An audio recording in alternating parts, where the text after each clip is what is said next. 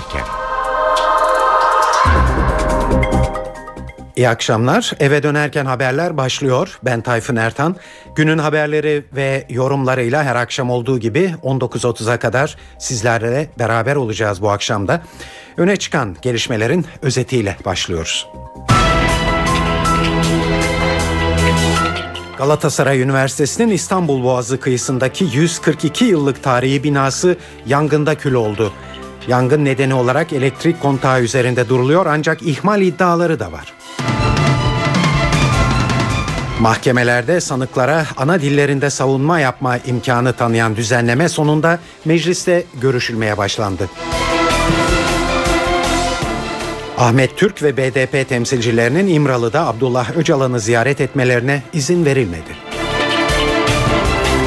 İngiltere'de Muhafazakar Parti iktidarının başbakanı Cameron, 2015 yılında yapılacak genel seçimleri kazanması halinde ülkesinin Avrupa Birliği üyeliğinin devam edip etmemesini referanduma götüreceğini söyledi.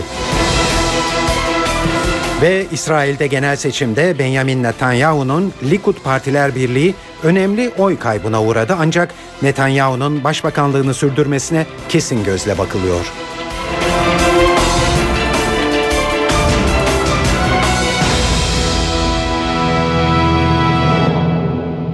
Şimdi ayrıntılara geçiyoruz. İstanbul Ortaköy'de dün akşam Galatasaray Üniversitesi'nin 142 yıllık tarihi binasında çıkan yangın günün öne çıkan haberi. Bu yangın tüm İstanbulluları üzdü. Zira Galatasaray Üniversitesi İstanbul Boğazı'nda ayakta kalmayı başarabilmiş en eski ve en estetik binalardan bir tanesiydi. Şimdi bu tarihi binadan geriye sadece dört duvar kaldı. İstanbul Emniyet Müdürlüğü olay yeri inceleme ekipleri binada incelemelerini gün boyunca sürdürdü. Yangının çıkış nedeni olarak elektrik kontağı üzerinde duruluyor ancak ihmal iddiaları da araştırılıyor tabi. Yaklaşık 5,5 saatte söndürülen yangına geç müdahale edildiği yolundaki iddialar da tartışmalara yol açtı bugün. Birazdan bu tartışmaları sizlere yansıtacağız. Ancak şimdi adeta harabeye dönen Galatasaray Üniversitesi'ne gidelim ve muhabirimiz Can Ertuna'dan son ayrıntıları ve bilgileri alalım. Olay yeri inceleme ekipleri, itfaiye ekipleriyle beraber hala üniversitenin içindeler. Tedbir amaçlı çok az sayıda itfaiye ekibi kalmış durumda içeride. Yaklaşık 4,5-5 saat boyunca alevler söndürülemedi. Üniversite binası 142 yıllık tarihi üniversite binasında sabahın erken saatlerine kadar da söndürme çalışmaları yapıldı. Sabah 8 sularında bir yağmur başladı. 8-8.30 gibi sağanak yağmurdu. O da artık buradaki son e, soğutma çalışmalarına doğal bir katkı oldu. Belki bunu söyleyebiliriz. Üniversitenin çevresinde de Açıkçası hüzünlü bir ortam var. Çok sayıda öğretim üyesi burada. Bu bina ağırlıklı olarak öğretim üyelerinin kullandığı ve idari personelin kullandığı binaydı. Yolun diğer tarafında derslikler vardı ancak salt öğretim üyeleri değil. Yangının ilk saatlerinden beri üniversitelerinin çevresinde bulunan, üniversitelerine, kurumlarına sahip çıkan öğrenciler, eski öğrenciler de buradalar. Manzarayla ilk kez karşılaşanlar da elbette ki e, hüzünleniyorlar, üzülüyorlar. Binanın farklı cephelerinden hasarın boyutu farklı gözükmekte. En kritik noktalardan bir tanesi süslü salon tarihi işlemelerle ahşap işçi, işleriyle dolu ve e, duvar boyamalarıyla dolu. O salonun tamamen tarif olduğunu, üçüncü katın tamamen tarif olduğunu söyleyebiliriz. İkinci katta ve birinci katta da büyük zarar var. Evet az önce sözünü ettiğimiz ihmal iddialarına bakabiliriz şimdi.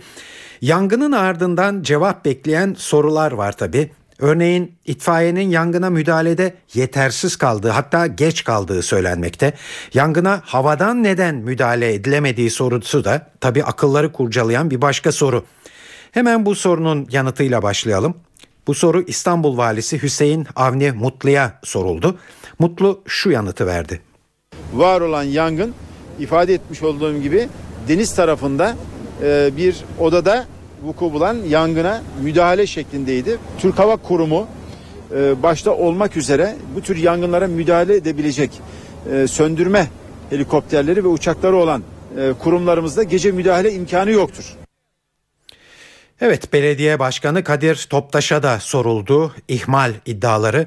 Topbaş itfaiyenin yangına geç müdahale ettiği iddialarını kesin bir dille yalanladı ve biz ihbar geldikten 6 dakika sonra oradaydık ancak ihbar bize yarım saat geç geldi dedi. Bize gelen ihbar sonunda 6 dakika sonra ekibimiz orada müdahale eder durumda. Müdahale eder durumda. İlk ekip giriyor ve müdahaleye başlıyor.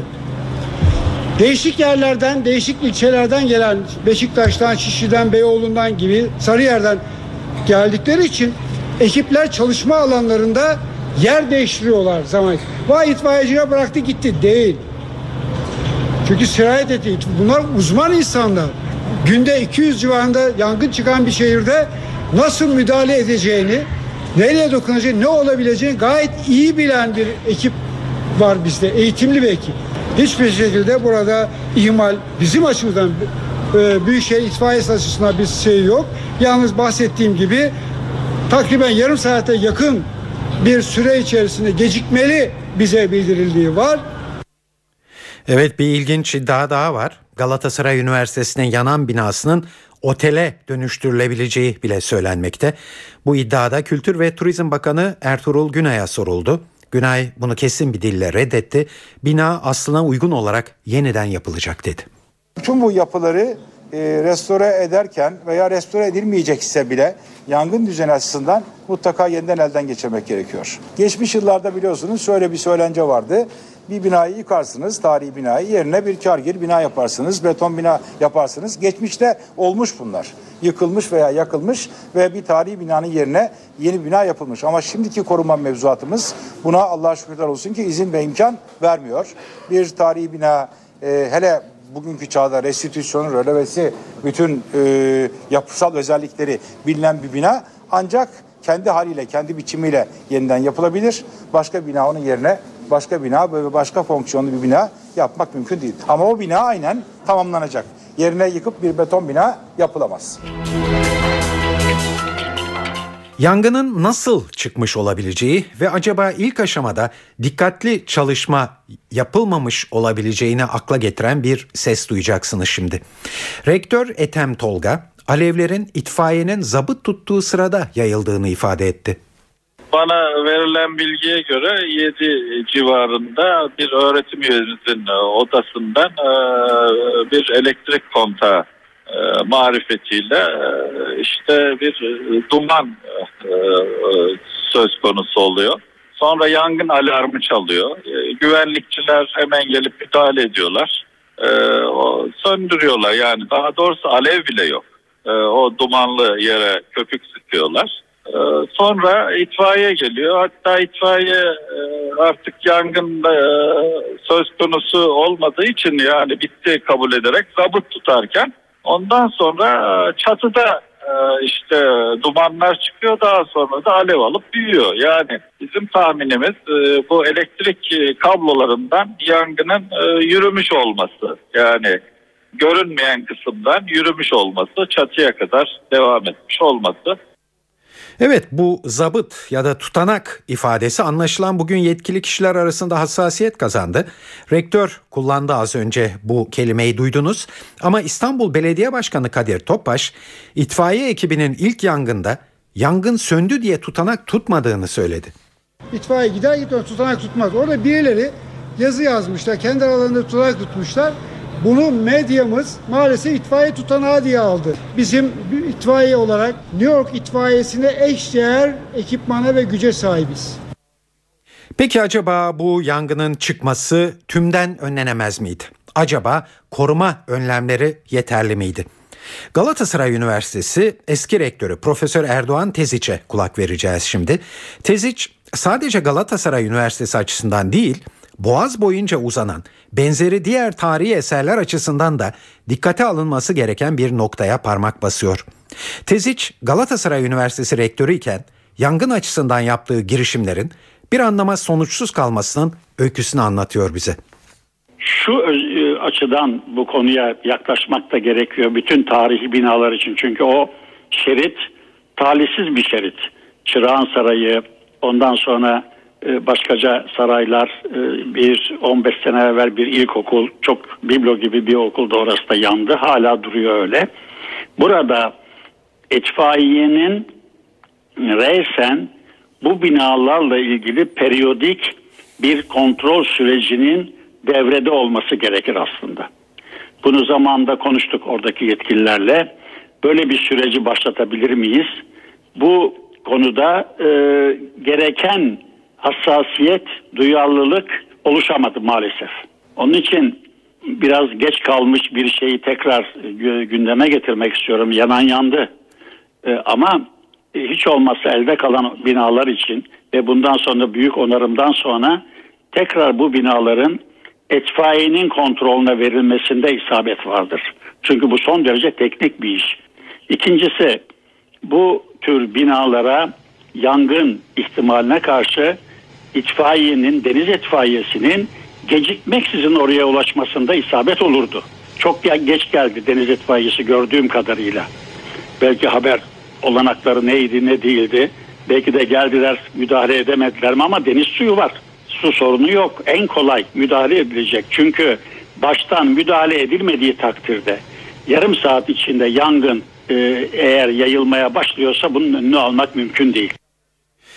Profesör Teziç'e bir de kaybedilen değerleri soracağız bu yangında. Teziç özellikle arşiv kaybına dikkat çekiyor. Tabii binalar falan tekrar ihya edilir ama çok zengin bir kitap şeyi vardı, malzemesi vardı orada. Ee, bi- bizlerin senelerdir 50 yıllık benim mesela kendi kitaplarımı oraya bağışlamıştım. Başka yerlerde bulunma imkanı olmayan nadide eserler arkadaşlarımızın da gayretleriyle İstanbul Üniversitesi'nden gelirken oradaki kitaplarımızı şahsımıza ait kitapları da buraya getirmiştik. Bunların hepsi herhalde kullanılamayacak bir hale geldi. Bunların telafisi çok zor. Önemli olan o bilim adamlarının, araştırma yapanların araştırmaları, orada kağıt üzerinde doktora tezleri ne oldu? Bütün bunlar tabii büyük bir handikapı da beraber getirdi. Aynı konuda şu anki rektör Ethem Tolga benzer kaygılar içinde değil. Onlar tabii ama biz e, bilgisayar e, merkezi başka binada orada e, onları koruma altına aldık, backupladık e, bir an önce. Yani arşivlerimiz zaten bilgisayar şeyinde. Onlarda bir sorun olacağını zannetmiyorum.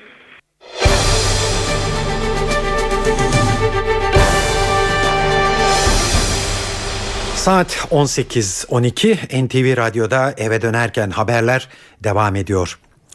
Demokratik Toplum Kongresi eş başkanı ve Mardin Bağımsız Milletvekili Ahmet Türk'ün yanı sıra BDP'den temsilcilerin İmralı'da Abdullah Öcalan'la yapmaları beklenen görüşme gerçekleşmedi.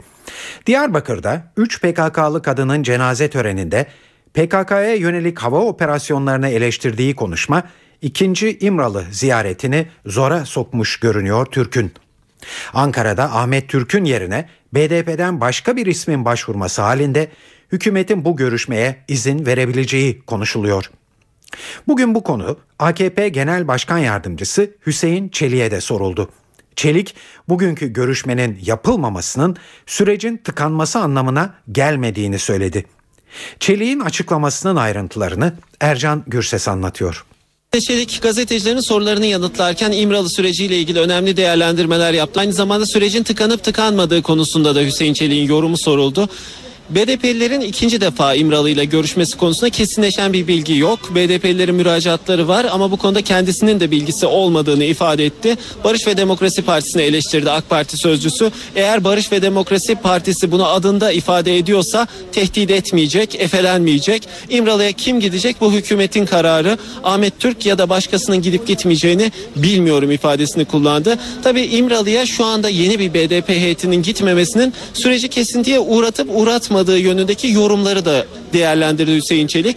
İkinci kez BDP'lilerin gitmemesi sürecin tıkandığı anlamına gelmez. Tıkamadık süreci, tıkamayacağız dedi Hüseyin Çelik. Kimse bunu sabote etmesin, yapıcı katkıda bulunsun. Yapıcı katkıda bulunmuyorsa da sussun ifadesi kullandı. Tabii bir diğer merak edilen konu Paris saldırıları ve bu Paris saldırılarının ardından yakalanan zanlının PKK'lı olup olmadığı bundan sonra yaşanabilecekler. Konunun tam aydınlığa kavuşmasının ardından hükümete ve AK Parti'ye hakaret edenler olduğunu bunlara cevabı vereceğini söyledi Hüseyin Çelik.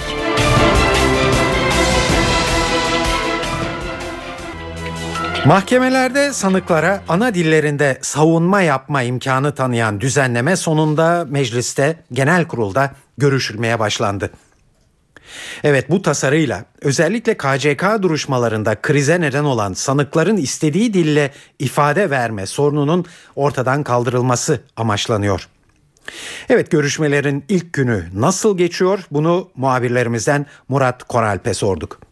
Hararetli tartışmalar var hatta kavgaya bile dönüşü, dönüşebilecek tartışmalar yaşanıyor. Milletvekilleri neredeyse yumruklaşmanın eşiğinden döndü. AK Parti, MHP ve BDP'li milletvekilleri genel kurul salonunda eğer araya giren diğer milletvekilleri olmasaydı belki de yumrukla, yumruklaşacaklardı belki de kavgaya tutuşacaklardı. İlk fitil MHP ile BDP arasında ateşlendi. MHP Grup Başkan Vekili Oktay Vural ayağa kalkarak yerinden yasanın esasına ilişkin eleştiriler, muhalefet eleştirileri dile getirdi. Bunun üzerine e, BDP Grup Başkan Vekili İdris Baluken de bu konuşmayı eleştirdi. Siyasi bir propagandadır Oktay Vural'ın yaptığı dedi.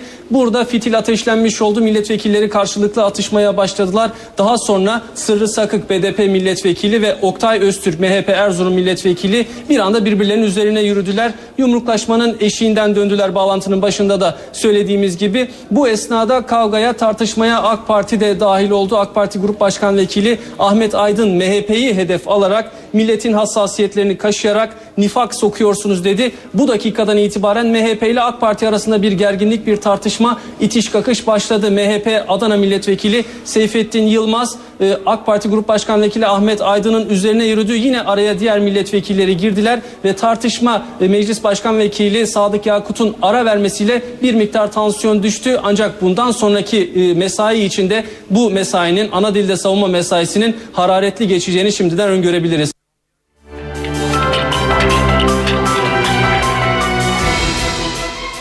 Başbakan Recep Tayyip Erdoğan bugün partisinin Doğu Anadolu bölgesi milletvekilleriyle bir araya geldi ve Abdullah Öcalan'la görüşmeler bu milletvekilleriyle ele alındı masaya yatırıldı. Görüşmenin perde arkasını Ercan Gürses anlatıyor.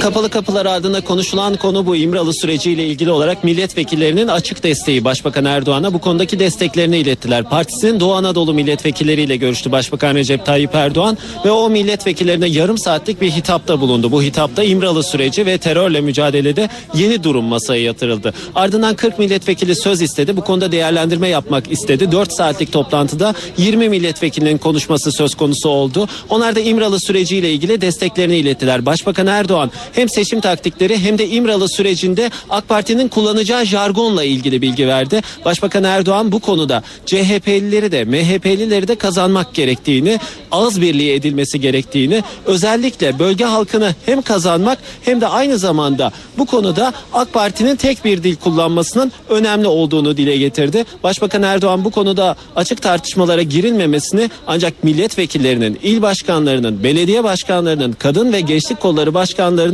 bu konuyu partinin politikaları doğrultusunda anlatması gerektiğini vurguladı. Kaynak olarak da kendisinin geçtiğimiz haftalarda yaptığı il başkanları toplantısı partisinin grup toplantısında süreçle ilgili olarak değerlendirmelerde bulundu. Tabi Başbakan Erdoğan bu toplantıyı yaptı. 4 saatlik toplantının ardından Başbakan Yardımcısı Beşir Atalay bazı değerlendirmelerde bulundu. Beşir Atalay bu değerlendirmesinde sürecin kesintiye uğradığı iddialarını yalanladı. Süreç devam etmektedir. Her şey şeffaf olmayabilir ama şunu söyleyeyim her şey şeffaf şeffaftır ama her şeyin anında bilgilendirmesi söz konusu olmayabilir dedi. Dolayısıyla süreç geliştikçe bazı bilgilere sahip olabilirsiniz. Kesintiye uğraması söz konusu değildir dedi.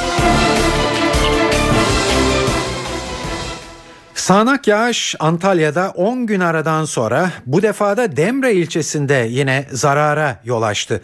En büyük zarar tarım alanlarında yaşandı. Çok sayıda sera ve tarım arazisi sular altında kaldı. Sular ilçedeki Mira Tantil antik kentinin kazı alanını da kapladı. Antalya'daki son durumu muhabirimiz Sibel Atasoy'dan alıyoruz. Bu kez Antalya'nın batı ilçelerinden Demre'yi sel vurdu. Bazı serolar, portakal bahçeleri ve Mira Antik Kenti'nde bazı alanlar su altında kaldı. Şu anda biz de bir şapelin önündeyiz. Burası yaklaşık iki yıldır çalışmalar sürüyordu, kazı çalışmaları. Ne yazık ki şimdi su altında kaldı gördüğümüz kadarıyla. Yetkililer burada suyun boşaltılmaması durumunda alanın zarar göreceğini söylediler. Dün akşama dönecek olursak dün öğleden sonra başladı yağış ve aslında Demre'ye Meteoroloji Bölge Müdürlüğü'nden aldığımız bilgiye göre çok fazla yağış düşmedi ancak çok şiddetliydi. Kısa sürede çok şiddetli yağış düştü. Dağlardan gelen su ile birlikte bazı evler su altında kaldı. Seraları su bastı. Portakal bahçelerini su bastı. Demreliler evleri su basan Demreliler de geceyi sokakta geçirmek durumunda kaldılar.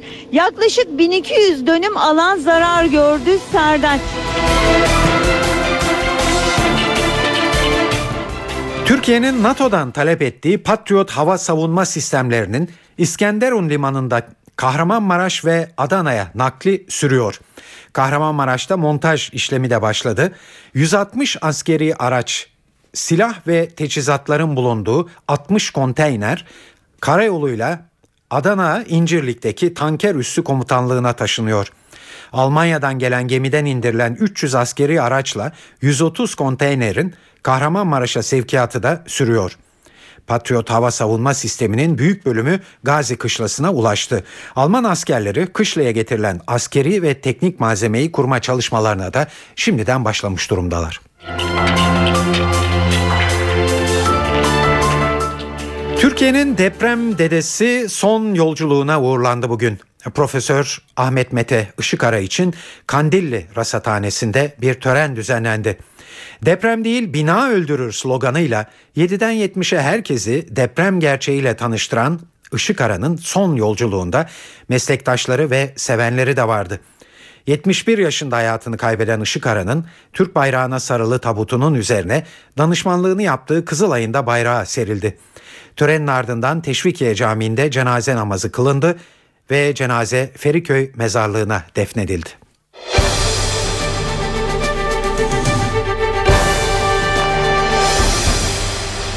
Saat 18.26 NTV Radyo'da eve dönerken haberleri dinliyorsunuz. Şu ana kadar e, günün e, Türkiye'de öne çıkan gelişmelerini sunduk sizlere. Şimdi biraz dünyaya bakacağız ve dünyada en çok konuşulan haberleri ele alacağız. Ve bu sefer alışılmışın dışında ilk haberimiz İngiltere'den geliyor. İngiltere'de Muhafazakar Parti iktidarının başbakanı David Cameron 2015 yılında yapılacak genel seçimleri kazanmaları halinde ülkesinin Avrupa Birliği üyeliğinin devam edip etmemesini referanduma götüreceğini söyledi. Borç krizinin Euro bölgesini tanınmaz hale getireceği uyarısında bulunan İngiltere Başbakanı, yeni görüşlere açık olmayanların Avrupa Birliği için en büyük tehdidi oluşturduğunu ileri sürdü. Ülkesinde Avrupa Birliği karşıtlığının hiç olmadığı kadar arttığını söyleyen Cameron, İngiltere'nin kendisini dünyadan soyutlamaya çalışmadığını da ekledi. İngiltere 1973'ten bu yana birliğin üyesi. Başbakan Cameron'ın ne dediğini ve bunun nedenlerini BBC Türkçe servisinden Selin Girit anlatıyor. David Cameron bugünkü konuşmasında 2015 seçimlerini kazandıkları takdirde referanduma taşıyacaklarını Avrupa Birliği konusunda referanduma taşıyacaklarını söyledi ve en geç 2017 tarihine kadar e, bu referandumu gerçekleştireceğiz dedi ve bu tek gidiş bir yoldur dedi. Bunun geri dönüşü olmayacaktır ama İngiltere halkının artık bu konuda kendi kararını vermesi lazım dedi. Muhalefetten büyük tepki var az önce de söylediğim gibi ama parti içinde parti tabanında e, memnuniyet gözleniyor şu anda bir Brüksel'den Fransa'dan tepkiler de söz konusu, Almanya'dan tepkiler de söz konusu. Örneğin e, Fransa Dışişleri Bakanı e, isteyenin istediği konuları seçebileceği, isteyenin istediği şeyden geri durabileceği, müzakere edebileceği alakart bir Avrupa'ya geri dönmeyeceğiz dedi. Ki David Cameron da bu gibi şeyleri müzakere etmek istediğini söylüyor. Özellikle sosyal ve e, iş kanunu hakkındaki şeyleri müzakere etmek isteyeceği düşünüyor ama bu konular hakkında herhangi bir ayrıntı vermedi. Cameron'ın bu açıklamasının nedeni parti içinde artan baskı. E, Birleşik Krallık Bağımsızlık Partisi diye daha sağda yer alan bir parti e, kuruluşunu zaten Avrupa Birliği'nden İngiltere'nin çıkmasına dayandırıyordu ve e, Muhafazakar Parti David Cameron'ın lideri olduğu iktidardaki Muhafazakar Parti bu söz konusu Bağımsızlık Partisi'ne e, Avrupa Birliği'nden ayrılmayı savunan partiye e, oy kaptırdığını düşünüyor ve e, kendi partisi içinden de Avrupa Birliği'nden İngiltere'nin e, çıkmasının referanduma taşınması doğrultusunda giderek artan bir baskı var. Zaten muhalefet de bu nedenle David Cameron'ı eleştiriyor ve ülkenin çıkarlarını değil, ülkenin çıkarlarını gözetmedi. Partisinin içindeki Avrupa Birliği karşıtlarının e, baskılarına boyun eğdiriyor. Evet BBC Türkçe servisinden Selin Girit'i dinliyorduk. Başbakan Cameron'ın ne dediğini anlatıyordu ve nedenlerini tabii. Aslında Cameron'ın Avrupa Birliği e, e, çıkışının ülke içi nedenlerine bakmaktaydı Selin. Oysa e, Cameron'ın doğrudan Avrupa Birliği ile bağlantılı şikayetleri de var. Bunları da Orta Doğu Teknik Üniversitesi'nden Profesör Hüseyin Bağcı bize şöyle yorumladı. Cameron burada biraz daha böyle klasik e, Anglo-Sakson e, liberal e, geniş perspektif e, açısından bakıyor ve e, Avrupa'nın ekonomik hatalarını İngiliz halkının ödemesini istemiyor. Bu olur mu olmaz mı? Yani İngiltere halkı e, referandumda evet der mi demez mi ayrı bir tartışma konusu ama İngiltere'nin şu anda takip ettiği politika bence Avrupa'da yeni e, krizlerin e, geleceğinin de bir e, işareti. Eğer Avrupa Birliği, Fransa ve Almanya'nın e, öncülüğünde e, başta Türkiye olmak üzere e, yeni alanlara eğer açılmayacaksa gerçekten Avrupa'nın bu derin ekonomik krizden çıkması mümkün değil. İngilizlerin klasik bakış açısı sürekli yenilik, sürekli değişimdir. İngilizler bunu görmedikleri müddetçe geri çekilirler. İngiltere çıkarsa Avrupa Birliği'ne tekrar e, girmesi söz konusu olmayacak dedi. Türkiye'nin elini güçlendiren, Türkiye'nin elini güçlendiren bir argüman diye düşünüyorum ben bunu.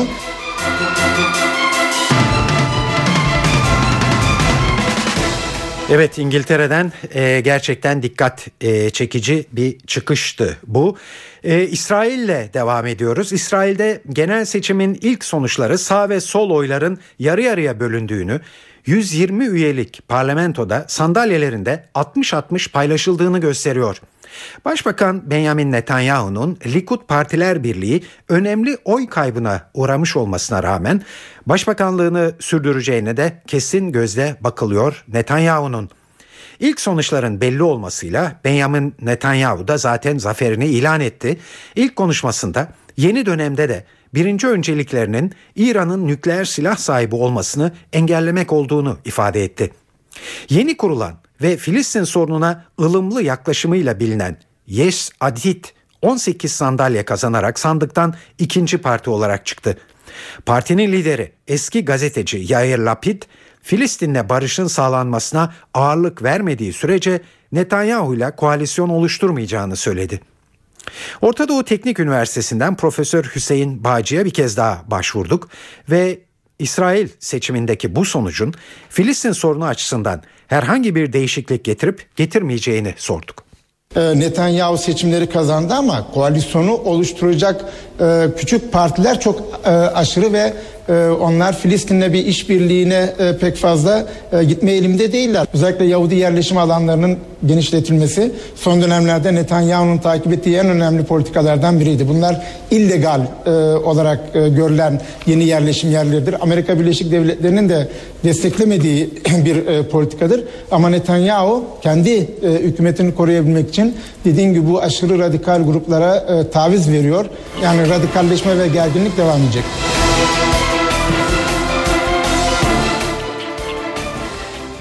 Evet bir ara vereceğiz şimdi ama onun öncesinde yurt genelindeki hava durumuna bakalım. NTV Meteoroloji Editörü Gökhan Abur'a kulak veriyoruz. İyi akşamlar. Ege'de zaman zaman fırtına düzeyine çıkacak Lodos batıda yağışları kuvvetlendirecek. Yurt genelinde sıcaklıklar yarın ortalamalar üzerinde olacak ama hafta sonu rüzgarın kuzeye dönmesiyle Trakya'dan başlayan sıcaklıklar hissedilir derecede azalacak. Yarın doğudaki kar yağışları aralıklara devam ederken Doğu Karadeniz'de hafif yağışlar var.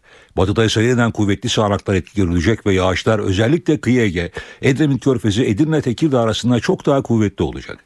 Cuma günü Ege ve Akdeniz'de daha kuvvetli olmak üzere yurdun büyük çoğunluğunda yağış var. Doğudaki yağışlar yer yer kuvvetli ve kar şeklinde olacak. Cumartesi günü doğuda yağış hafiflerken batıda daha da kuvvetlenecek ve yağışlar Çanakkale, Ayvalık, İzmir, Aydın, Muğla arasında çok daha kuvvetli olacak. Evet yarın yarın İstanbul'da hava nasıl olacak derseniz öğleden sonra yine yağış var. Akşam ve gece yağışlar kuvvetli olacak ve sıcaklık gündüz 13 gece 8 derece olacak. Ankara yarın parçalı bulutlu sıcaklık gündüz 11 gece ise 4 derece olacak. Cuma günü Ankara'ya da yağmur geliyor. İzmir'de yarın lodos şiddetli. Yağmur geceye doğru giderek kuvvetlenecek ve sıcaklık gündüz 15 gece ise 10 derece olacak. Saat 18.39 NTV Radyo'da eve dönerken haberleri dinliyorsunuz.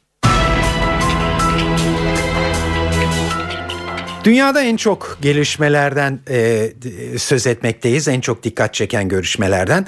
Tabii bunlardan bir tanesi de Davos. Davos Dünya Ekonomik Forumu toplantıları başladı bugün. Birçok ülkeden siyasetçi ve iş dünyası temsilcisi tabii bu kasabada buluşuyor. Karla kaplı kasabaya gidelim şimdi ve ilk gün notlarını NTV Brüksel temsilcisi Güldener Sonumut'tan alalım küresel e, mali kriz çerçevesinde dünya ekonomisinin ne durumda olduğuna dair önemli bir oturum yapılacak ve burada özellikle e, gerek Avrupa ortak para birimi Euro'nun uygulandığı ülkeler gerekse Amerika e, gibi ülkelerde krizden çıkış yolunu konusunda yapılan ne gibi çalışmalar var ve şu ana kadar nasıl bir netice elde edildiği değerlendirilecek. Davos'un bu yılki onur konu Almanya. Almanya Başbakanı Angela Merkel yarın öğlen çok beklenecek ve beklenti içerisinde olan bir konuşma yapacak. Özellikle Almanya Avrupa Birliği'nin ekonomik açıdan lokomotifi olan Almanya Başbakanı'nın 2013 e, yılının ekonomik değerlendirmesini yapması öngörülüyor. Türkiye oldukça kalabalık ve önemli. Gerek iş dünyasına gerekse siyasetten. Siyasetten Türk heyetinde Başbakan Yardımcısı ve ekonomiden sonra Devlet Bakanı Ali Babacan yer alıyor. Onunla birlikte Dışişleri Bakanı Ahmet Davutoğlu ki kendisi çok sayıda oturuma katılması öngörülüyor ve aileden sorumlu Devlet Bakanı Fatma Şahin e, siyasiler düzeyinde yer alan önemli isimler. Merkez Bankası Başkanı Erdem Bahçı da keza toplantılarda hazır bulacak. O da özellikle Merkez Bankası'nın 2013'teki beklentileri ve e, krize yönelik olarak olası tedbirleri hakkında bilgi vermesi öngörüyor. Türk iş dünyasında önde gelen isimleri de toplantıda hazır bulunuyor sadece e, ekonomik açıdan değil aynı zamanda dış politika açısından da önemli oturumlar var. Ekonomik açıdan küresel mali krizin üstesinden gelmek için uluslararası, bölgesel, ulusal ve şirketler düzeyinde yapılması gereken çalışmalarla ilgili çok sayıda oturum varken diğer taraftan da e, başta Orta Doğu olmak üzere Orta Doğu, Doğu Asya ve Afrika'daki krizler değerlendirilecek. İşte bu noktada özellikle Orta Doğu'daki son durum hem Suriye hem Orta Doğu barış süreci hem İran hem Irak konusundaki gelişmelerle ilgili olarak Dışişleri Bakanı Ahmet Davutoğlu önemli oturumlara katılacak. Afrika'da özellikle Mali'deki gelişmeler değerlendirilecek. Doğu Asya oturumunda da e, özellikle Kuzey Kore, e, Rusya, Çin ve Japonya'nın e, toprak bütünlüğü konusunda yaşanan gerilimler ve bu krizlerin ekonomiye olası yansımaları değerlendirilecek. Evet ekonomiden söz açmışken bugün para ve sermaye piyasalarında neler oldu ona da bakalım. CNBC'den Benel Hızarcı anlatıyor. Piyasalarda olumlu görünüm bugün de devam etti. İstanbul Menkul Kıymetler Borsası'nda kapanış rekorları da sürüyor. Bugün gün sonunda %0,81'lik değer artışıyla endeks 86.340 puandan kapandı ve yine yeni bir kapanış rekoruna imza atmış oldu. Yurt içerisinde ikinci bir not artırımı spekülasyonları vardı bir süreden bu yana.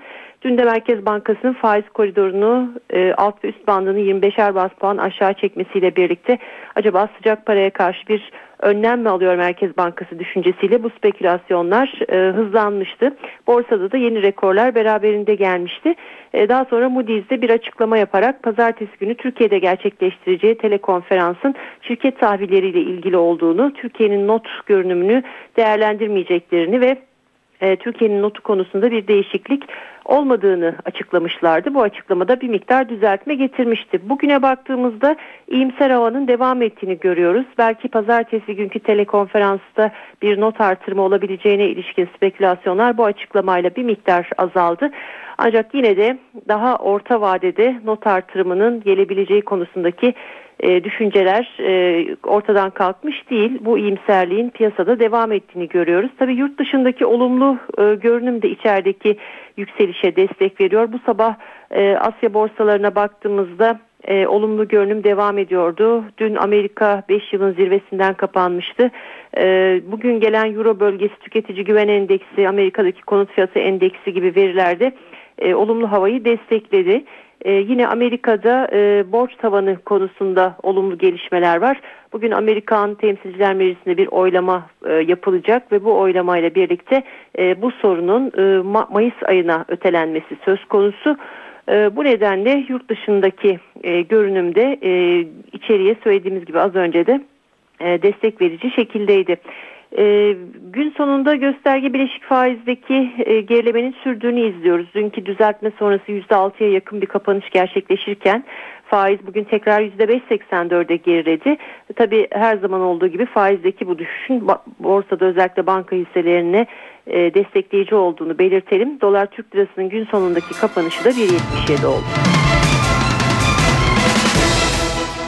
Birleşmiş Milletler'de gündemin ilk sırasında Suriye'deki durum var. Bölgeye giden Birleşmiş Milletler heyetinin başkanı John Ging gazetecilere gördüklerini anlattı. Yıkımın boyutunu Suriye'ye gidince anladım dedi. The scale of the devastation I I mean, I've, I've watched Ben de herkes gibi televizyon başından Suriye'de yaşananları izliyordum. Ama Suriye'ye gidene kadar ülkedeki yıkımın boyutlarını gerçekten anlayamadığımı fark ettim. Bir toplumun yaşamını sürdürmesi için gerekli olan en hayati altyapı unsurları yok edilmiş. Evet Birleşmiş Milletler heyetine başkanlık eden Ging, Suriye halkının yardım kuruluşlarının desteğine ihtiyacı olduğunu söyledi. Suriye'deki durumun özellikle çocukları etkilediğini vurguladı ve Suriyeliler kendi ülkelerini yıkıyor dedi. It's appalling. It is appalling, but it is exactly what Durum berbat, gerçekten berbat. İki yıldır azalmadan süren çatışmanın sonucu ne olabilirdi ki? Çok fazla ölü, çok fazla yaralı, çok fazla mahvolmuş hayat. Suriyeliler kendi ülkelerini yıkıyorlar. Bu inanılmaz bir trajedi. it stands out for us that Syrians are destroying Evet Birleşmiş Milletler Genel Sekreteri Ban Ki-moon'un gündeminde de Suriye vardı. Durumun her geçen gün kötüye gittiğini söyleyen Genel Sekreter Güvenlik Konseyi'ni de göreve çağırdı. Joint Special Representative Suriyelileri bir araya getirmek noktasından hala çok uzağız. Ülkenin geleceği hakkındaki kilit kararlar Suriyelilerin elinde. Ancak uluslararası toplum özellikle de Güvenlik Konseyi Suriye halkının çektiği acıları son verme noktasında kayda değer bir sorumluluğa sahip. Suriye e, konusu Rusya Dışişleri Bakanı Sergey Lavrov'un da gündemindeydi. Suriye'de muhalifler barış görüşmelerine başlamak için Esad'ın görevini bırakmasını şart koştuğu sürece soruna çözüm bulunmasının imkansız olduğunu söyledi Lavrov. Moskova'da düzenlediği basın toplantısında Suriyeli muhaliflerin Esad yönetimiyle müzakereyi kabul etmemesi nedeniyle çatışmaların da süreceğini söyledi. Rusya Dışişleri Bakanı Suriye'deki vatandaşlarını toplu tahliye etmeye gerek olmadığını da sözlerine ekledi. Lavrov ülkesinin Suriye'nin Tartus limanındaki üssüyle ilgili olaraksa Rusya'nın Akdeniz'deki donanma varlığı istikrar faktörüdür diye konuştu.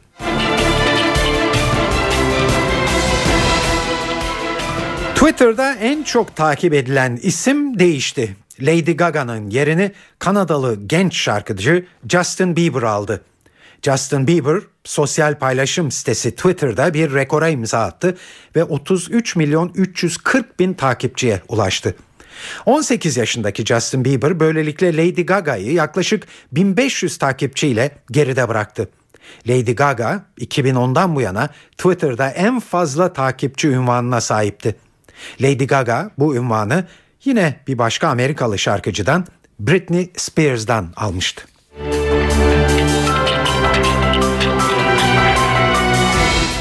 Evet bir araştırmanın sonucunu yansıtacağız şimdi sizlere ve bu araştırma Türkiye'den. Türkiye'deki mülklerin %65'inin tapusu erkeklerin üzerine kayıtlı. Doğuda kadınların üzerinde neredeyse hiçbir şey yok. Bu ilginç araştırmayı Tapu ve Kadastro Genel Müdürlüğü yaptı. En çok erkeklerin mülk sahibi olduğu il Hakkari ve oran %86. Hakkari'yi Mardin ve Siirt takip ediyor. Kadınların en çok gayrimenkul sahibi olduğu illerse sırasıyla Ankara, İstanbul ve Bayburt. Ankara'da 6,5 milyonluk gayrimenkulün 2 milyonun anahtarı kadınlarda. Peki gayrimenkul konusunda bu ayrılık niye? Gelin bu sorunun yanıtını da sokakta arayalım. Mı? Var. Kendi üstünüze mi? Evet. Eşiniz var mı? Var. Niçin eşinizin üstüne değil mesela? Diğer evler eşimin üzerine. Eviniz sizin üzerinize mi? Hayır eşimin üzerine. Biz ortaklaşa yapıyoruz. Benim de yazlığım var. Yazlık da benim üzerime. Eviniz kimin üzerine? E benim üzerime. Niçin? E alırken öyle almışız. Kimin üzerine? Eşimin üzerine. Genelde biliyor musunuz doğuda hep erkeklerin üzerineymiş tapular. Batıya geldikçe kadınların üzerine daha çok ev yapılıyormuş. Niçin sizce böyle bir şey olabilir? Medeniyet oluyor ondan galiba. Şimdi futbol dünyasından iki haberimiz var sizlere. Beşiktaş aradığı golcüyü sessiz sedasız Ukrayna'da buldu. Siyah beyazlılar Shakhtar Donetsk forması giyen Brezilya'yı Dentinho'yu renklerine bağladı. NTV Spor'dan Hakan Gündoğar'ı dinliyoruz bu oyuncunun bonservisi için bir görüşme yapmadı Beşiktaş yönetimi. Yani e, bonservis opsiyonlu bir anlaşma değil bu. 6 ay sonunda bir yıl daha istediği takdirde Beşiktaş takımı Dentinho'yu kiralama opsiyonuna sahip ama satın alma opsiyonu e, koyulmadı bu anlaşmaya ve bu doğrultuda bir anlaşma yapıldı ki e, sezon sonuna kadar 6 aylık bir anlaşma olacak. 24 yaşındaki futbolcunun da önümüzdeki günlerde İstanbul'a gelerek sözleşmeye imza atması bekleniyor. Bilindiği gibi 24 yaşında bu e, Dentinho e, geçtiğimiz e, yılın başında gelmişti, devre arasında gelmişti. Bir buçuk yıldır forma giyiyor Shakhtar Donetsk'te.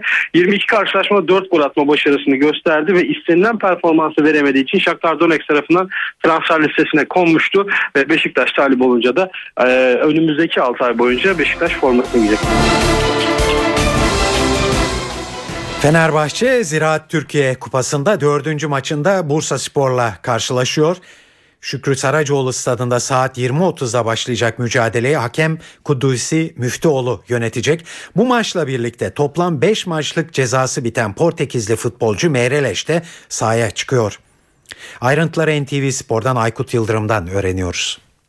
Ziraat Türkiye Kupası A grubunda Fenerbahçe dördüncü karşılaşmada sahasında Bursa Spor'u ağırlayacak. Raul Meirelles'in cezası tamamlandı.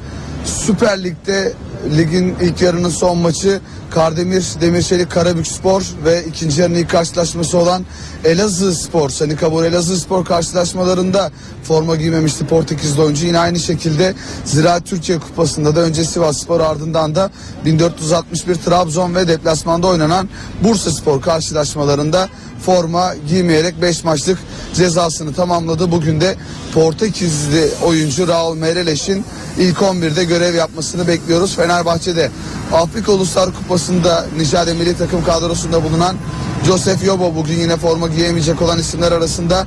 Sezer Öztürk'ün sakatlığı devam ediyor. Yavaş yavaş takıma katılması bekleniyor. Sezer'in bugünkü karşılaşmanın kadrosunda olmayan isimlerden bir tanesi. Bir de dün e, son antrenmanda e, antrenmanın son bölümlerinde hafif bir sakatlık geçiren Musa Sov'un da bugün ilk 11'de forma giymesini beklemiyoruz. E, bunun dışında Sarı Lacivertlilerde eksik ya da e, sakat oyuncu bu karşılaşma öncesinde e, tabii iki de cezalı oyuncusu var. Bunları da ekleyelim. E, sakat oyuncuları yok ama son karşılaşmada Sanika Bora Elazığ Spor karşılaşmasında e, kırmızı kart gören iki oyuncusundan Gökhan Gönül ve Mehmet Topuz bugünkü karşılaşmada forma giyemeyecek. Bir diğer iki oyuncusu Sarı Lacivertlerin bugün hücum hattında Sarı Lacivertlerin Semih'in oynamasını bekliyoruz. Bursa Spor'da da Baser'in sakatlığı devam ediyor. Bunun dışında Belushi ve Batajan'ın da hafif sakatlıkları var. Ee, bu iki oyuncunun durumu maç saatinde belli olacak. Belushi ve Batajan'ın forma giyip giymeyeceği bunun dışında e, Bursa Spor'da da herhangi bir sakat ya da eksik oyuncu bulunmuyor. NTV Radyo'da eve dönerkene bir ara vereceğiz. Öncesinde günün öne çıkan gelişmelerini size hızla özetleyeyim. Galatasaray Üniversitesi'nin İstanbul Boğazı kıyısındaki 142 yıllık tarihi binası yangında kül oldu. Yangın nedeni olarak elektrik kontağı üzerinde duruluyor ancak ihmal iddiaları da var. Mahkemelerde sanıklara ana dillerinde savunma yapma imkanı tanıyan düzenleme sonunda genel kurulda mecliste görüşülmeye başlandı. Ahmet Türk ve BDP temsilcilerinin İmralı'da Abdullah Öcalan'ı ziyaret etmelerine izin verilmedi. Ve İngiltere'de Muhafazakar Parti iktidarının başbakanı David Cameron, 2015 yılında yapılacak genel seçimleri kazanması halinde İngiltere'nin Avrupa Birliği üyeliğinin devam edip etmemesini referanduma götüreceğini söyledi.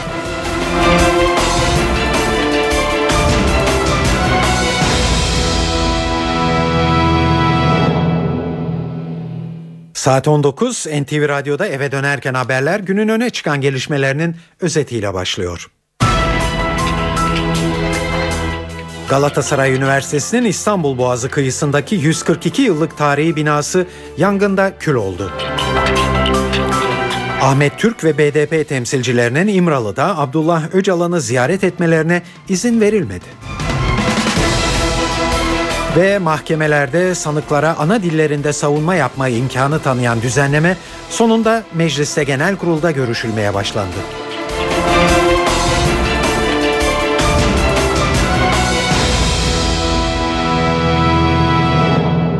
İstanbul'da Ortaköy'de dün akşam Galatasaray Üniversitesi'nin 142 yıllık tarihi binasında çıkan yangın günün öne çıkan haberi.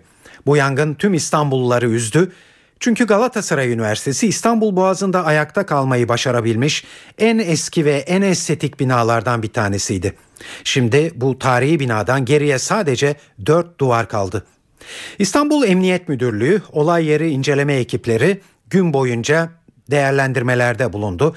Yangının çıkış nedeni olarak elektrik kontağı üzerinde duruluyor ancak ihmal iddiaları da gündemde tabi. Yaklaşık 5,5 saatte söndürülen yangına geç müdahale edildiği yolunda iddialar var. Birazdan bu tartışmaları sizlere yansıtacağız. Ama şimdi harabeye dönen bu binadan Galatasaray Üniversitesi'nden muhabirimiz Can Ertuna'nın gönderdiği son notları yansıtıyoruz. Olay yeri inceleme ekipleri, itfaiye ekipleriyle beraber hala üniversitenin içindeler. Tedbir amaçlı çok az sayıda itfaiye ekibi kalmış durumda içeride. Yaklaşık 4,5-5 saat boyunca alevler söndürülemedi. Üniversite binası 142 yıllık tarihi üniversite binasında sabahın erken saatlerine kadar da söndürme çalışmaları yapıldı. Sabah 8 sularında bir yağmur başladı. 8-8.30 gibi sağanak yağmurdu.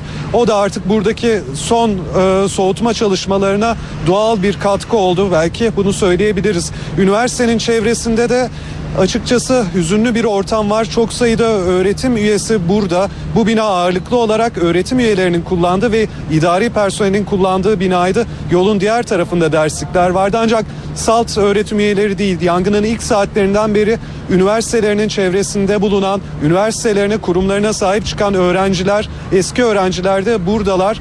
Manzarayla ilk kez karşılaşanlar da elbette ki e, hüzünleniyorlar, üzülüyorlar. Binanın farklı cephelerinden hasarın boyutu farklı gözükmekte. En kritik noktalardan bir tanesi süslü salon tarihi işlemelerle ahşap işçi, işleriyle dolu ve e, duvar boyamalarıyla dolu. O salonun tamamen tarif olduğunu, üçüncü katın tamamen tarif olduğunu söyleyebiliriz. İkinci katta ve birinci katta da büyük zarar var. Ve evet şimdi az önce sözünü ettiğimiz ihmal iddialarına da bakalım. Örneğin itfaiyenin yangına müdahalede yetersiz kaldığı hatta geç kaldığı söylenmekte. Bu soru bugün İstanbul e, Belediye Başkanı Kadir Topbaş'a yönlendirildi. Topbaş itfaiyenin yangına geç müdahale ettiği iddialarını kesin bir dille yalanladı ve biz ihbar geldikten 6 dakika sonra oradaydık ancak ihbar bize yarım saat geç geldi diye konuştu. Bize gelen ihbar sonunda 6 dakika sonra ekibimiz orada müdahale eder durumda. Müdahale eder durumda. İlk ekip giriyor ve müdahaleye başlıyor. Değişik yerlerden, değişik ilçelerden gelen Beşiktaş'tan, Şişli'den, Beyoğlu'ndan gibi Sarıyer'den geldikleri için ekipler çalışma alanlarında yer değiştiriyorlar zaman. Vay itfaiyeciye bıraktı gitti. Değil. Çünkü sirayet etti. Bunlar uzman insanlar. Günde 200 civarında yangın çıkan bir şehirde nasıl müdahale edeceğini, nereye dokunacağını, ne olabileceğini gayet iyi bilen bir ekip var bizde. Eğitimli bir ekip. Hiçbir şekilde burada ihmal bizim açımızdan e, Büyükşehir itfaiyesi açısından bir şey yok. Yalnız bahsettiğim gibi takriben yarım saate yakın bir süre içerisinde gecikmeli bize bildirildiği var. Evet bir ilginç iddia daha ortaya atıldı bugün. Galatasaray Üniversitesi'nin yanan binasının otele dönüştürüleceği söylendi.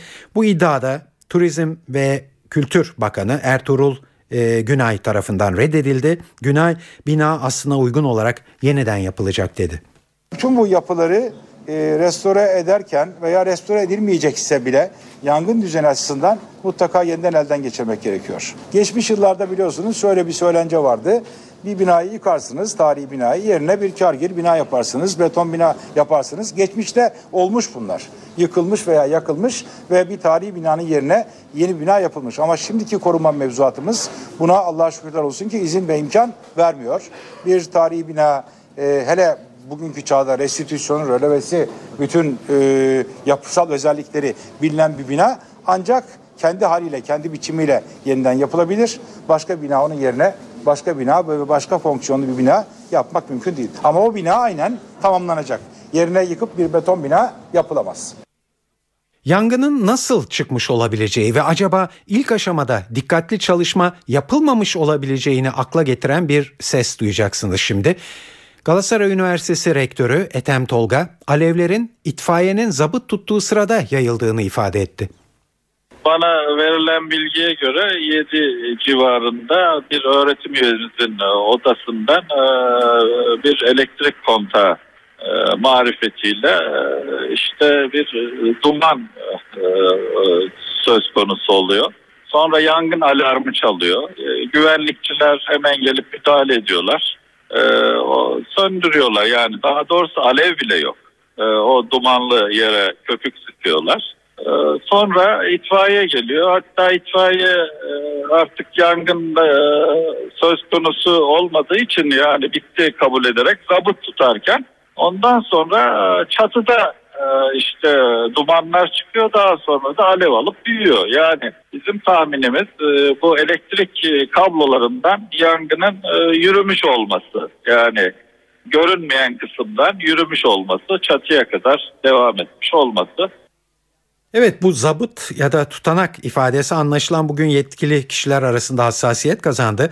Rektör az önce kullandı bu kelimeyi duydunuz ama İstanbul Belediye Başkanı Kadir Topbaş itfaiye ekibinin ilk yangında yangın söndü diye tutanak tutmadığını söyledi. İtfaiye gider gitmez tutanak tutmaz. Orada birileri yazı yazmışlar. Kendi aralarında tutanak tutmuşlar. Bunu medyamız maalesef itfaiye tutanağı diye aldı. Bizim itfaiye olarak New York itfaiyesine eşdeğer ekipmana ve güce sahibiz.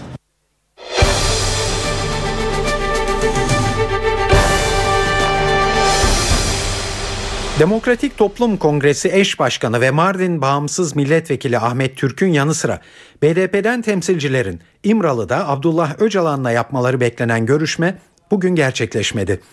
Diyarbakır'da 3 PKK'lı kadının cenaze töreninde PKK'ya yönelik hava operasyonlarını eleştirdiği konuşma ikinci İmralı ziyaretini zora sokmuş görünüyor e, Türk'ün. Ankara'da Ahmet Türk'ün yerine BDP'den başka bir ismin başvurması halinde hükümetin bu görüşmeye izin verebileceği konuşuluyor. Bugün bu konu AKP Genel Başkan Yardımcısı Hüseyin Çelik'e de soruldu. Çelik bugünkü görüşmenin yapılmamasının sürecin tıkanması anlamına gelmediğini söyledi. Çelik'in açıklamasının ayrıntılarını Ercan Gürses anlatıyor. Çelik gazetecilerin sorularını yanıtlarken İmralı süreciyle ilgili önemli değerlendirmeler yaptı. Aynı zamanda sürecin tıkanıp tıkanmadığı konusunda da Hüseyin Çelik'in yorumu soruldu. BDP'lilerin ikinci defa İmralı ile görüşmesi konusunda kesinleşen bir bilgi yok. BDP'lilerin müracaatları var ama bu konuda kendisinin de bilgisi olmadığını ifade etti. Barış ve Demokrasi Partisi'ni eleştirdi AK Parti sözcüsü. Eğer Barış ve Demokrasi Partisi bunu adında ifade ediyorsa tehdit etmeyecek, efelenmeyecek. İmralı'ya kim gidecek bu hükümetin kararı. Ahmet Türk ya da başkasının gidip gitmeyeceğini bilmiyorum ifadesini kullandı. Tabii İmralı'ya şu anda yeni bir BDP heyetinin gitmemesinin süreci kesintiye uğratıp uğratmadığı tıkanmadığı yönündeki yorumları da değerlendirdi Hüseyin Çelik. İkinci kez BDP'lilerin gitmemesi sürecin tıkandığı anlamına gelmez. Tıkamadık süreci, tıkamayacağız dedi Hüseyin Çelik. Kimse bunu sabote etmesin, yapıcı katkıda bulunsun, yapıcı katkıda bulunmuyorsa da sussun ifadesi kullandı. Tabii bir diğer merak edilen konu Paris saldırıları ve bu Paris saldırılarının ardından yakalanan zanlının PKK'lı olup olmadığı bundan sonra yaşanabilecekler. Konunun tam aydınlığa kavuşmasının ardından hükümete ve AK Parti'ye hakaret edenler olduğunu bunlara cevabı vereceğini söyledi Hüseyin Çelik. Başbakan Tayyip Erdoğan bugün partisinin Doğu Anadolu bölgesi milletvekilleriyle bir araya geldi ve Öcalan'la yapılan görüşmeler bu görüşmede masaya yatırıldı. Ankara muhabirlerimizden Ercan Gürses anlatıyor. Kapalı kapılar ardında konuşulan konu bu İmralı süreciyle ilgili olarak milletvekillerinin açık desteği Başbakan Erdoğan'a bu konudaki desteklerini ilettiler. Partisinin Doğu Anadolu milletvekilleriyle görüştü Başbakan Recep Tayyip Erdoğan ve o milletvekillerine yarım saatlik bir hitapta bulundu. Bu hitapta İmralı süreci ve terörle mücadelede yeni durum masaya yatırıldı. Ardından 40 milletvekili söz istedi. Bu konuda değerlendirme yapmak istedi. 4 saatlik toplantıda 20 milletvekilinin konuşması söz konusu oldu. Onlar da İmralı süreciyle ilgili desteklerini ilettiler. Başbakan Erdoğan hem seçim taktikleri hem de İmralı sürecinde AK Parti'nin kullanacağı jargonla ilgili bilgi verdi. Başbakan Erdoğan bu konuda CHP'lileri de MHP'lileri de kazanmak gerektiğini, ağız birliği edilmesi gerektiğini, özellikle bölge halkını hem kazanmak hem de aynı zamanda bu konuda AK Parti'nin tek bir dil kullanmasının önemli olduğunu dile getirdi. Başbakan Erdoğan bu konuda açık tartışmalara girilmemesini ancak milletvekillerinin, il başkanlarının, belediye başkanlarının, kadın ve gençlik kolları başkanlarının bu konuyu partinin politikaları doğrultusunda anlatması gerektiğini vurguladı. Kaynak olarak da kendisinin geçtiğimiz haftalarda yaptığı il başkanları toplantısı partisinin grup toplantısında süreçle ilgili olarak değerlendirmelerde bulundu. Tabi Başbakan Erdoğan bu toplantıyı yaptı. 4 saatlik toplantının ardından Başbakan Yardımcısı Beşir Atalay bazı değerlendirmelerde bulundu. Beşir Atalay bu değerlendirmesinde sürecin kesintiye uğradığı iddialarını yalanladı. Süreç devam etmektedir. Her şey şeffaf olmayabilir ama şunu söyleyeyim her şey şeffaftır ama her şeyin anında bilgilendirmesi söz konusu olmayabilir dedi. Dolayısıyla süreç geliştikçe bazı bilgilere sahip olabilirsiniz. Kesintiye uğraması söz konusu değildir dedi.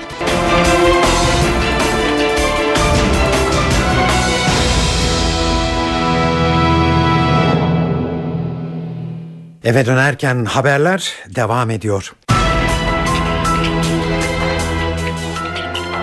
Mahkemelerde sanıklara ana dillerinde savunma yapma imkanı tanıyan düzenleme mecliste görüşülmeye başlandı. Evet ayrıntıları ve ilk günün nasıl geçtiğini Ankara muhabirlerimizden Murat Koralp'e sorduk.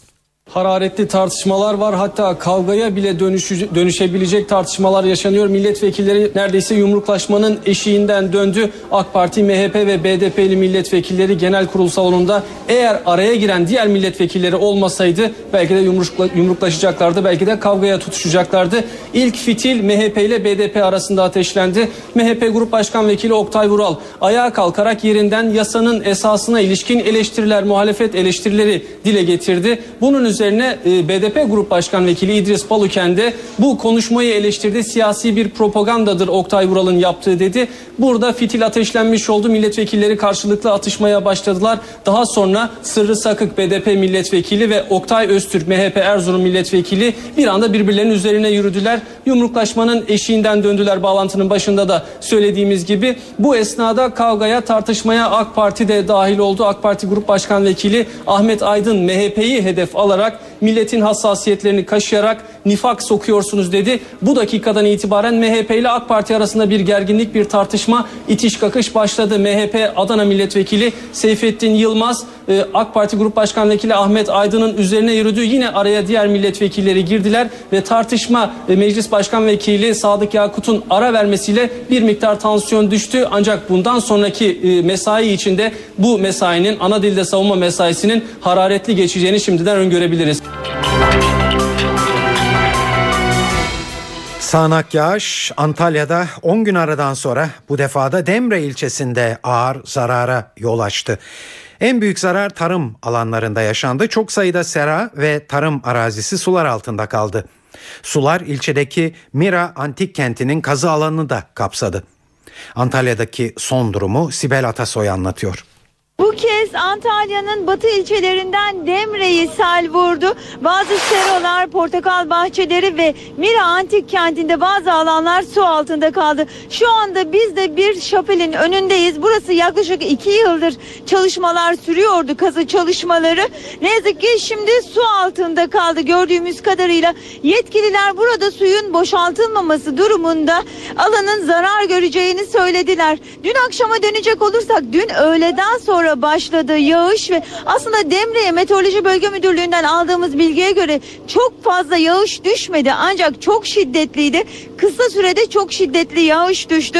Dağlardan gelen su ile birlikte bazı evler su altında kaldı. Seraları su bastı. Portakal bahçelerini su bastı.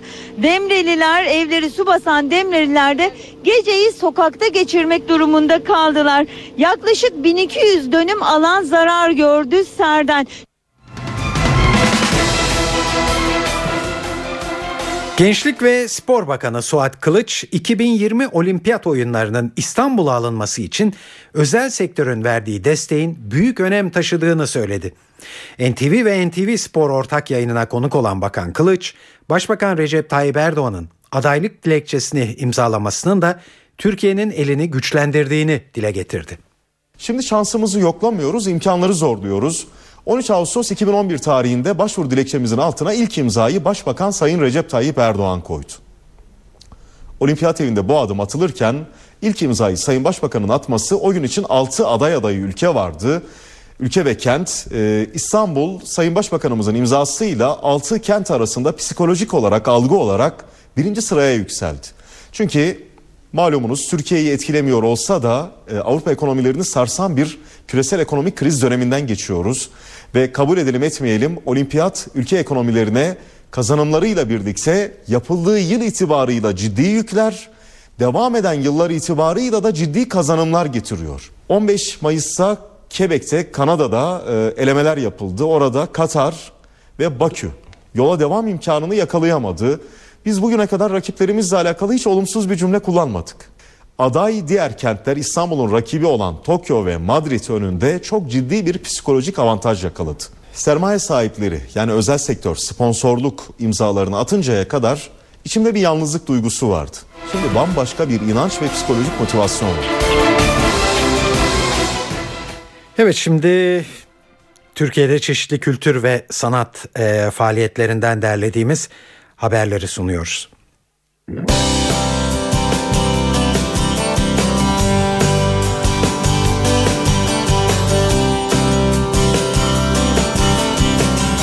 İstanbullu dinleyicilerimiz bugün Kadıköy Süreyya Operası'nda Giuseppe Verdi'nin ölümsüz operası La Traviata'yı İstanbul Devlet Opera ve Balesi sanatçılarının yorumuyla izleme şansı yakalayabilir. Eserin rejisörü Yekta Kara, başlama saati ise 20.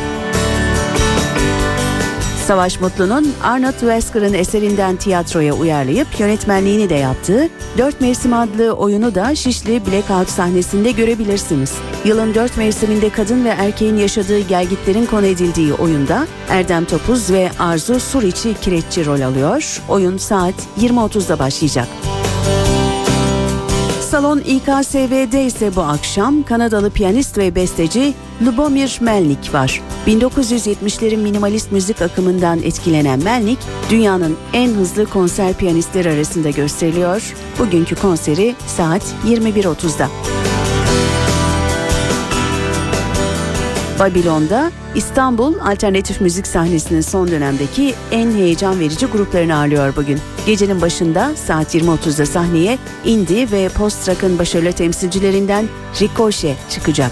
Ardından sırasıyla Halimden Konananlar adlı grupla gürültücü üçlü ÇGS'yi dinleyeceğiz.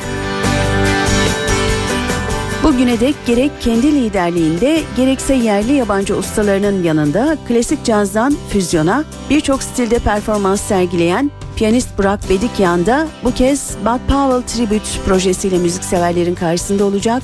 Konseri saat 21.30'da Nardis Jazz Club'da.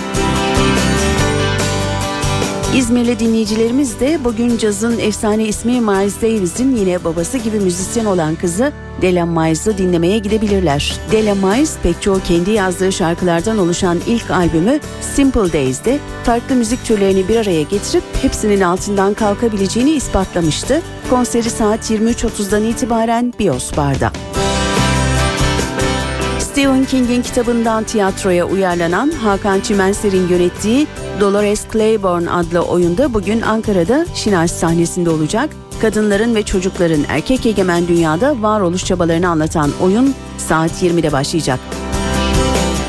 Eskişehir'de de Büyükşehir Belediyesi Tiyatrosu'nun Troyalı Kadınlar adlı oyunu var. Oyun Tepebaşı sahnesinde Troya Savaşı'nın ardından kentin düşmesiyle kocalarını, çocuklarını, umutlarını kaybeden ve esir düşen kadınların acılarının öyküsünü anlatan oyun saat 20'de başlayacak. Televizyonda bu akşam neler olduğuna da bakalım. CNBC-E'de yeni bir dizi başlıyor. Bugün adı Sullivan and Son. Dizi sıra dışı karakterlere sahip bir komedi. Dizide Pittsburgh'daki bir işçi sınıfı mahallesinde içki sever mahalle sakinlerinin tek eğlencesi haline gelmiş Sullivan and Son adlı barda geçen hikayeler yer alıyor. 1982-93 yılları arasında gösterilen Cheers adlı dizinin sıcak ortamına alışkın izleyicilerin yabancılık çekmeyeceği bu yeni CNBC e-komedisi saat 20'den itibaren ekranda olacak. Saat 22'de ise Clint Eastwood'un kendini bir yönetmen olarak kabul ettiği A Perfect World, Kusursuz Dünya adlı film başlayacak. Ayrıca bugün Star TV'de saat 20'de Muhteşem Yüzyıl, E2'de de saat 23'te Family Guy adlı dizileri izleyebilirsiniz. Evet eve dönerken haberler bu akşam da burada sona eriyor. Bu yayının editörlüğünü Onur Koçaslan, stüdyo teknisyenliğini İsmet Tokdemir yaptı. Ben Tayfun Ertan. Hepinize iyi akşamlar diliyoruz. Hoşçakalın.